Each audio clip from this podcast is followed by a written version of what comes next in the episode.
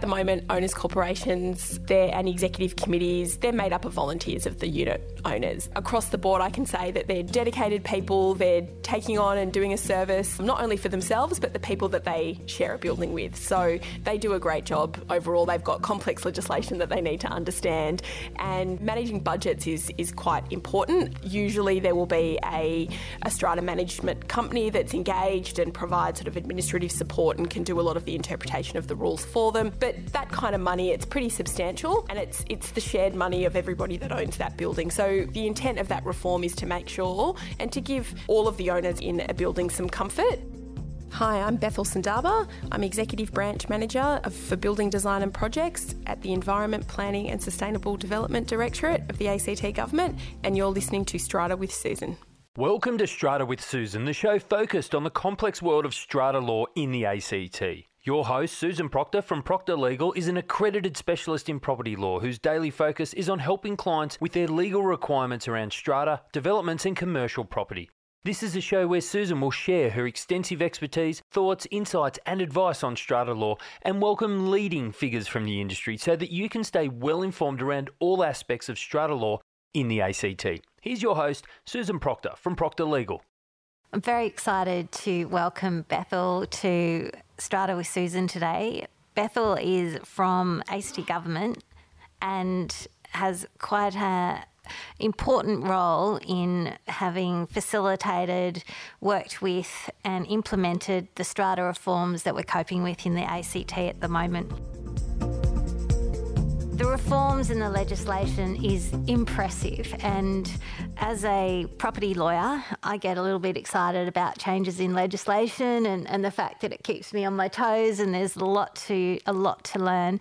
But I find myself with this piece of legislation day in, day out, every time I review a different part of it through a different lens for a different particular client, I pull out different aspects of it and different parts of it. It's a substantive piece of work. So well done. Well done to you and your team. And looking forward to how it plays out in practice. Would be really interested if you could just speak to the engagement of ACT government in creating this important policy reform through to the legislation that we now have and, and just how that process has worked and evolved. Thank you for your comments. I'd just like to say I can't take too much of the credit. I, I joined the department partway through the process, and the team um, that has worked on this throughout has done an amazing job. So I'd just like to acknowledge the team. So I guess Canberra has is, is changing, and we're seeing a lot a lot more apartment living. We're seeing a lot more living in mixed use buildings, and over time we started to get a sense. We started to hear from the community that the unit title legislation, commonly referred to as strata, um, just there was just some gaps in the legislation that didn't quite accommodate or take into account mixed use buildings, um, and that you know there, there were some things we certainly could could make some improvements on. So the managing Buildings Better project, which is our name for the for the program that we've undertaken, kicked off in um, 2016. The goal ultimately was to introduce effective reforms uh, to the laws governing unit titles in the ACT. There was a fairly substantial community consultation process that was undertaken, really just to hear from the community what was working, what wasn't working, what could we do better. Uh, and following that, government went through a process of uh, prioritising some of the things that needed to be changed because we realised we couldn't do it all in one go. We set up a uh, consultative group of experts, community representatives, and they've really worked, you know, sort of really in partnership with us through this process. It really has been a collaborative effort across government. Multiple agencies have been involved, and we've had lots of industry and community partners to help us with this. All of the work uh, finally culminated with the introduction of the Unit Titles Legislation Amendment Bill that was presented in the Assembly in November 2019 and then successfully debated in February 2020 the release of the legislation in 2020, uh, February, the implementation date, as as you're well aware, was 1 November 2020. And in my day to day work, I'm seeing many people coming to terms slowly with with some of the changes and trying to get their head around it and it, it is complex it is it is dense it is massive and there's a myriad of different implications for different user groups within our community. So, from an owners corporation's perspective, they will have certain new statutory obligations and duties and and opportunities. Developers will have new obligations and differing obligations conveyancing lawyers will have to deal with things in a different way. Real estate agents will need to understand different different issues and concerns when they're going to sell properties and strata managers will be probably taking on and the executive committees the lion's share of needing to get up to speed with education and understanding of, of what their reforms mean and, and how it's going to impact their particular development.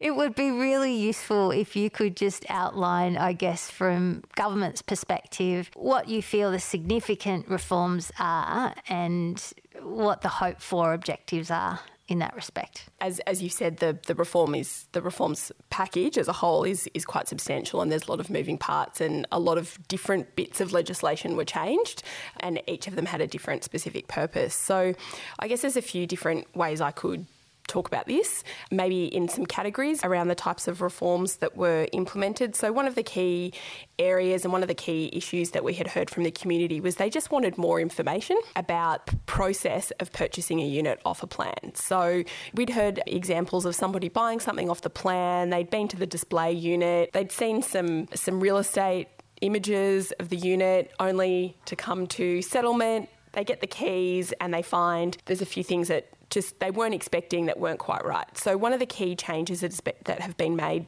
through this process is disclosure, um, and there are new requirements for property developers to provide disclosure statements to purchasers of units um, that give Key, that cover key information about the unit. Um, and the purpose of this is really to make sure that the purchaser who may have bought something 12 months, 18 months, two years ahead of construction being completed is kept up to date about changes that can't be avoided, that happen throughout the process. It's not, those changes themselves aren't necessarily problematic, but it's about making sure that the owner is aware of them. And then in some instances, those changes will actually have a material impact on the person who's bought a unit. So we want to make sure that they're kept informed of that and with that information being provided to them, they've then got choices about whether or not they want to proceed and complete the sale, and maybe the unit's not quite right for them after all. So um, that's a key. That's a key change. The disclosure statements, they are one of the one of the reforms that we've given quite a long lead-in time to implement because it does take time to, to actually get get ready to be able to provide this information given it's something that's new, it's a new process for the development industry, so they won't take effect until 1 July 2021.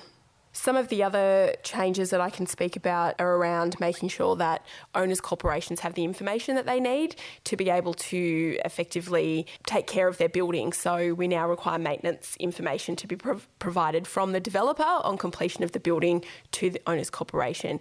We've heard anecdotally and also seen it had experience of seeing that sometimes poor maintenance can lead to poor quality outcomes and again making sure that owners corporations are aware of their obligations as the owners of the building um, to take care of the property adequately. There may be special requirements for some systems that it's best if they know up front. And then we followed that through uh, into some of the administrative arrangements for owners corporations. So they now have to consider maintenance as part of their regular meeting schedule as well. I think that's a terrific reform that's been certainly welcomed, but also there's been a number of questions raised about how do we go about it? How do we put this into practice? What else have we got? So, another change that we've introduced is the requirement for a building management statement. And I'll just caveat that very quickly and to say it's, it's it's only required in, in very unique and special circumstances, um, and that is the case where you have a unit titled complex sharing a building or connected to another building that's on a separate Crown lease. So for most most unit owners corporations, they won't need to worry about developing a building management statement. But for those owners corporations that are part of one of these more complicated building arrangements, this is actually a really good opportunity because it sets up a formal structure and methodology for how they will communicate and take care of the management of the entire complex with the other lessees and owners in the building. So I won't say too much more about that one, um, but it is a key reform for those who it impacts, but it's not it's not something that most of us need to worry about. I guess one of the reforms that, that you haven't mentioned yet, and I'm sure it's next on your list, is is what will impact owners in mixed use existing unit plans to facilitate the perceived possible inequities that have been arising over time due to the different user groups within an existing unit plan. So, if, if you could speak a little bit about those new opportunities, that would be great. There's always been a set of sort of default rules that, that owners corporations must operate within. What one of again one of the key things that we heard through the consultation is that especially in these mixed use buildings where you may have occupiers of of say a downstairs, um, you know, it could be a commercial space, it could be a gym, a restaurant. They have different occupancy patterns and they use resources of the building quite differently. So, one of the key ones that has come up a fair bit um, that we've been pleased to be able to allow um, some flexibility for owners corporations is around water usage. Um, the standard practice has been that water usage is just water bills are divided equally based on unit entitlement, but for the layperson out there, you could say it's roughly based on your floor space, and water bills are, are divided equally and it's shared it, but what wasn't being taken into account is the use of that building. So if you're a restaurant, water use could be much higher than if you're just a two-person household. Um, but your floor, your unit entitlement could be the same, and one there, there could be some inequity there, and as to how much how much each, of those parties were were paying. So, one of the things we've introduced is um, the ability for owners corporations to set their own rules um, when it comes to things like water usage and how water is charged. There's some protections there as well, so it's it, it has to be reasonable, um, and you know they can't for example, you couldn't just automatically assign half of half of the water consumption to your commercial units. There's still got to be some some fairness in it, but that's that's a key change that's been made. It's it's interesting. The rules now will facilitate being able to, and there's an obligation to create a new rule where there was previously a special privilege right. And I've been looking at this for a number of owners corporations where they may have had uh, signage on their building. And so a new rule needs to be considered in light of the fact that the existing special privilege rules are, are going to pass away attached to creating a new rule in relation to the special privilege right can also be attached a levy and a cost that's attributable to the maintenance and the ongoing care and the benefit that the particular lot owner has got as a result of the granting of that rule. So there's there is additional scope within the amendments that have been introduced to facilitate appropriate levy adjustments on the mechanism that you've just run through to have the relevant unit owner who's obtaining the benefit of the the special privilege right or the particular use of service to actually pay for that and, and for that to form the part of a levy that's a, allowed or um, attributable to a particular lot owner and potentially the tenant of that lot owner through whatever contractual arrangements they choose to have. That's right. There have certainly been, like the water example, other common things that we've heard from the community where that has been an issue have been things like the maintenance and cleaning of shared spaces, common areas, bin areas, basement, storage, where the whole building is paying additional costs for cleaning of areas or maintenance of areas that they don't have access to, or even if they have access to, they don't use because they're prim- primarily for the benefit of those particular unit holders it's interesting because owners corporations have to look at it and, and the way that the transitional rules have, have been created to allow people time, albeit time's ticking really quickly because it's going to be 1 July 2021 before we know it, is to look at what, what is fair and equitable and how to actually put into place something that's sustainable for the future that can be enshrined in the rules. So it's, it's, it's definitely interesting um, from a legal perspective and there's a lot in that and it be really interesting to see how that plans out and what assistance that organisations such as ACT Government Access Canberra, Owners Corporation Network, Strata Community Association can provide. It's very difficult to anticipate with any of these every unique scenario that may arise. We appreciate that, and certainly from my perspective, I appreciate that there will be some hiccups along the way, and we've always had a view, and we've already had a few of those. We've we've gone through and made some tweaks to the legislation post its in, in introduction to make sure that things are operating as best as they can be.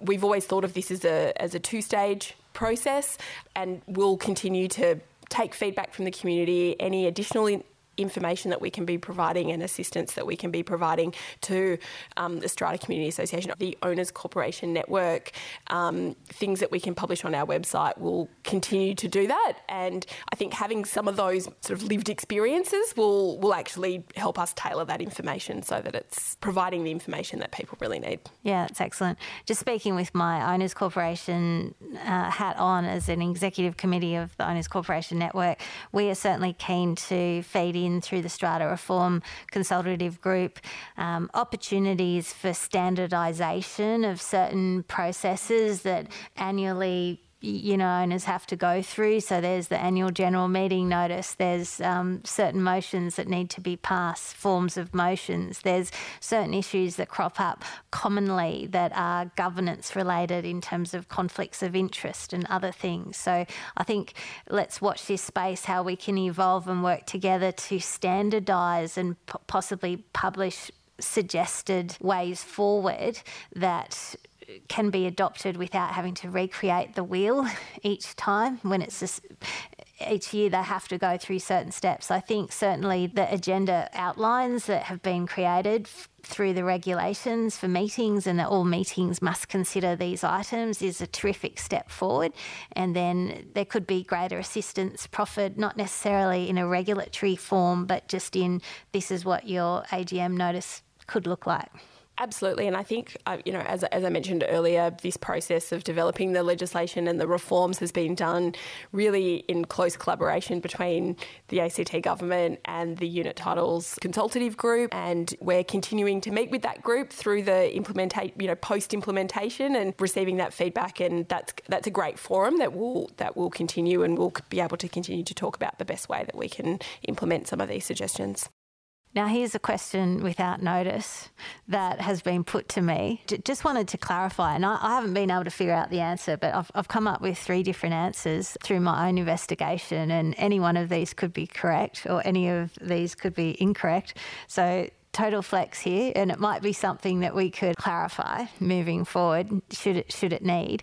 But there's a requirement now for owners corporations to have a audit done of their budget, of their annual budget, where it exceeds $250,000. There's also a, threshold for units of owner of over 100 units require an, an audit of their annual budget. So I've had the question put to me by a number of strata managers Does the budget include the sinking fund and any special purpose funds? And I've I've had a good look at it, and my initial reaction was no, and then my subsequent reaction was yes, and then my third reaction was maybe. and drawing on the New South Wales experience is something I think we can look at where there is greater definition around what the budget contains, but that that's just might be one area that we have a look at, unless you have a have a response on that at the moment, owners corporations and executive committees, they're made up of volunteers of the unit owners. Across the board, I can say that they're, you know, they're dedicated people. They're taking on and doing a service um, not only for themselves but the people that they share a building with. So they do a great job um, overall. They've got complex legislation that they need to understand, and um, you know managing budgets is is quite important. Usually there will be a, a strata management company that's engaged and provides sort of administrative support and can do a lot of the interpretation of the rules for them. But that kind of money, it's pretty substantial, and it's it's the shared money of everybody that owns that building. So the intent of that reform is to make sure and to give all of the owners in, in a building some comfort that, that everything is being accounted for, everything is being spent in accordance with the with the cases that the purpose that it was provided for.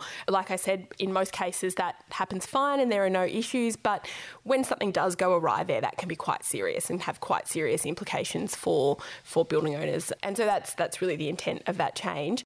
Bethel, you mentioned that this is stage one of a process and it's a complicated piece of legislation and you've built into the amendments to the legislation the ability to create regulations and instruments to facilitate the interpretation because you've you've known together with your team that there's going to be some fine tuning that's necessary and some further explanation and some definitional requirements. One of those, which I'm sure you might not have to hand right at this point in time because I have to always look it up whenever I'm looking at a particular aspect, is in relation to insurance for buildings. Insurance has been a big issue in more recent times because of our events that have been occurring in Canberra. So, with hail and more insurance claims are being made, and there's more issues that volunteers on owners' corporations are having to deal with in terms of what's the adequacy of their cover, whether or not the insurance is going to fund the issue, the building defect issue, whatever it is.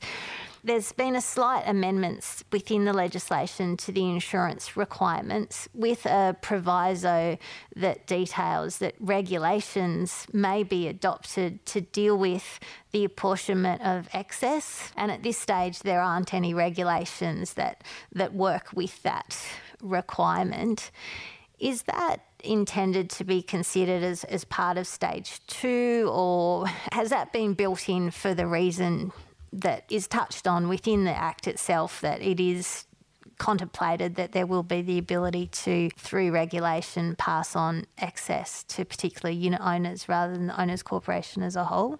I'll just make a general comment about the process that we're going through. So, I've mentioned previously that we've got a second stage of reforms, um, and that's where we're going to tackle some of the bigger policy issues that we didn't get to as part of stage one, or maybe sometimes some of the harder ones that we that we didn't quite we weren't quite able to resolve.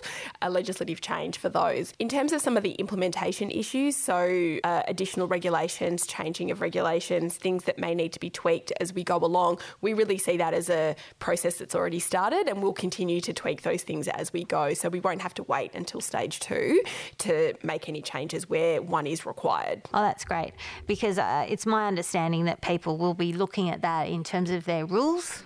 And that's probably the first place that they can look to enshrine some new systems, provided it's consistent with the legislation as it is at the moment what's next. At the moment, we're going through a process. Like I said, we'll, we'll just continue to take on feedback. So we don't have a set list of what is in and out at the moment. We're kind of everything's on the table, would be my general comment about the stage two reforms. But some of the issues that we have heard sort of more than once from a, from a few different areas that, that we would like to take a look at and that will form part of the prioritisation that we need to do for the stage two reforms. So that includes things such as owner corporations insurances, if there's further work that needs to be done there to build on what was done as part of stage one, management of funds and how owners can can access any excess funds they may have when needed, dealing with disputes more effectively, including how owners, corporations, and executive committees can, can deal with remedial breaches. This may involve further examining what the um, ACT Civil and Administration Tribunal can do to resolve these matters, the ability for tenants to participate in meetings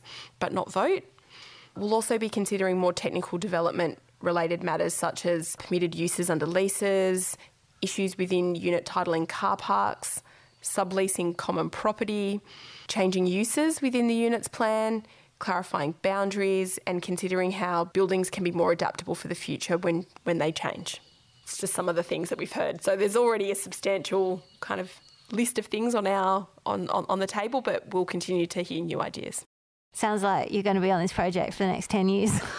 Which is a good thing. Like we need to uh, we need to be evolving our legislation to meet the needs of our community and it's going to change over time. And I think I touched on this at the beginning. Overall the objective for this work is is to make life easier for people living in this type of housing. Um, we've seen that this type of housing is increasing. In fact, the ACT government has, as part of its planning strategy, a target to have 70% infill for new development. So we are going to see more and more people living in, in this type of housing. And, you know, the easier we can make it for it to be harmonious for everybody, then the better. Great chat, Bethel. If people want to find out more about these reforms, who to contact, where to go, what's the best access for them? The best place to go is a couple of different options. You could just Google Managing Buildings Better. Also, you can access the information via the ACT Government Planning website, which is www planning.act.gov.au and follow the links through to Build Buy Renovate and then Managing Buildings Better. Bethel, thank you so much for your time today and for sharing those insights into our new, exciting, dense, complex, but exciting strata reform legislation. And really appreciate all of your efforts today and, and the whole crew that have been involved from ACT Government's perspective. That's been fabulous. Looking forward to working with you with helping create better systems, streamlining processes for individuals and volunteers in these situations to make life simpler and easier and, and more enjoyable, I think is, is the next step and, and the next outcome for everybody. And looking forward to working with you on that. So thank you very much, Bethel. Great. Thank you very much for your time.